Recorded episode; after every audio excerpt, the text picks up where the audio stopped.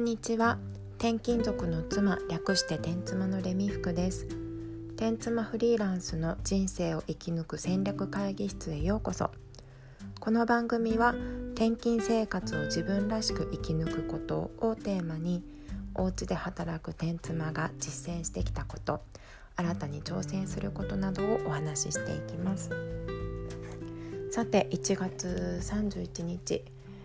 ですね。月末です。今年もねもう1ヶ月終わってしまったのかという感じですが今日ね今日のお仕事何しなきゃいけなかったっけなって思った時にはたと気づいたのがそうだ請求書をまだ作ってなかったっていうことなんです。でフリーランスって何て言うんですか？実際に仕事そのものをしていない時間っていうのも結構あるなと感じるんですねなので今日は題してフリーランスの時間を奪う者たちみたいなことをお話ししていきたいと思います。えっと、まずさっきも言ったように請求書の作成ですねフリーランスで仕事をしていると個人の方とやり取りねしたりすると仕事を受けて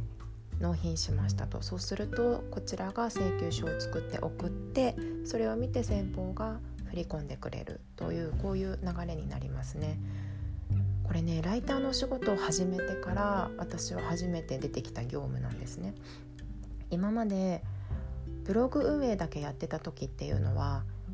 ASP っていうもう何て言うのこう広告主と私たちブロガーとかアフィリエーターとかこう広告を載せて利益を得たい人をつなぐプラットフォームがを使うことがほとんどなので自分でね請求書を作って発行するっていうことしないんですよ。もうそのプラットフォームを使っているから勝手に集計してくれて登録しておいた、えーと、銀行口座にお金を振り込んでくれるんですね。でライターのお仕事ももちろんクラウドソーシングサービス私は主にラーサーズを使っていますがそういったところを使えば、まあ、勝手にやってくれると。ただそういったところ以外でのお仕事っていうのはどうしても自分でね請求請求書を発行する必要があるということでこれがね地味にね面倒くさいなと思います。はいで2つ目に面倒くさいなと思っているのが確定申告ですね。まさに今その時期でいやもうやんなきゃいけないんだけど腰が重すぎてまだ手つけてないんですけどね。確定申告めんどくさいですよ。自分でね集計してこうパチパチしながら。で作った書類も合ってんのかよくわかんないし。とまあこんな感じで今年ね私は個人事業主になって3回目の確定申告をやるのでいい加減慣れたいんですけどねなかなかこれねまとめていつもやるから覚えられないんですよね。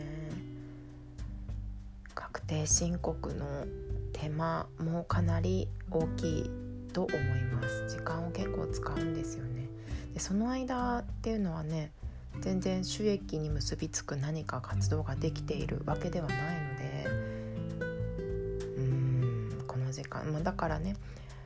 こういったところをだんだん稼げるようになってくるとアウトソーシング人に頼むっていう人が増えてくる部分ですよね。もう一つ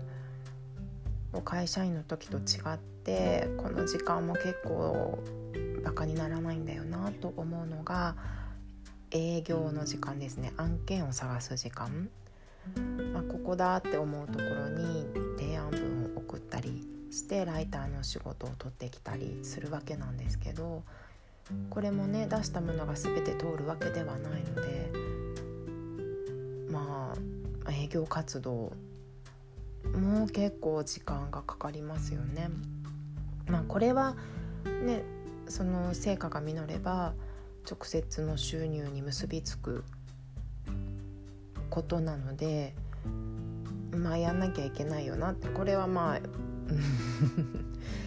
頑張らなければって思うんですけれどもそもそも私は営業活動がとっても苦手なのでここはねフリーランスになってやっていく時に私のようなタイプの方だとうんここがなっていうふうに思うのではないかと思っております。まあ、だから戦略としては自分で営業しなくてもいいように整えておくっていうのが一番いいですよね。まあ、そのために必要なのが発信ということになってきます。自分が何が自分はできるのはどういったことなのか何をしている人なのかどこからこの人にお仕事を頼めるのかっていうのを明確にしておくまあそうですねこれをやっておくと私もノート経由だったりとかツイッター経由だったりとかでお仕事をいただくことっていうのはありますね。なのでうんこういったね時間がフリーランスになってみて初めて分かった結構実りのない時間というか、まあ、営業営業活動は実りがあるけれどもうん時間だなと思っております。でまあ最近流行りのオンライン秘書とかはねこういったお仕事を巻き取っていく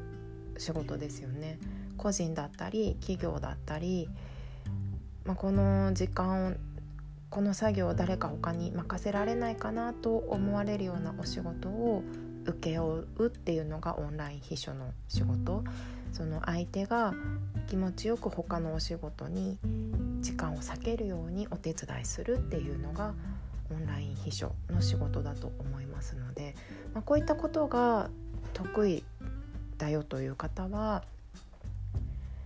ね、フリーランスの人が増えていくと必然的にそういった需要も増えていくんだろうなというふうに思っています。はい、なので今日はフリーランスになってみて分かったフリーランスの時間を奪う者たち。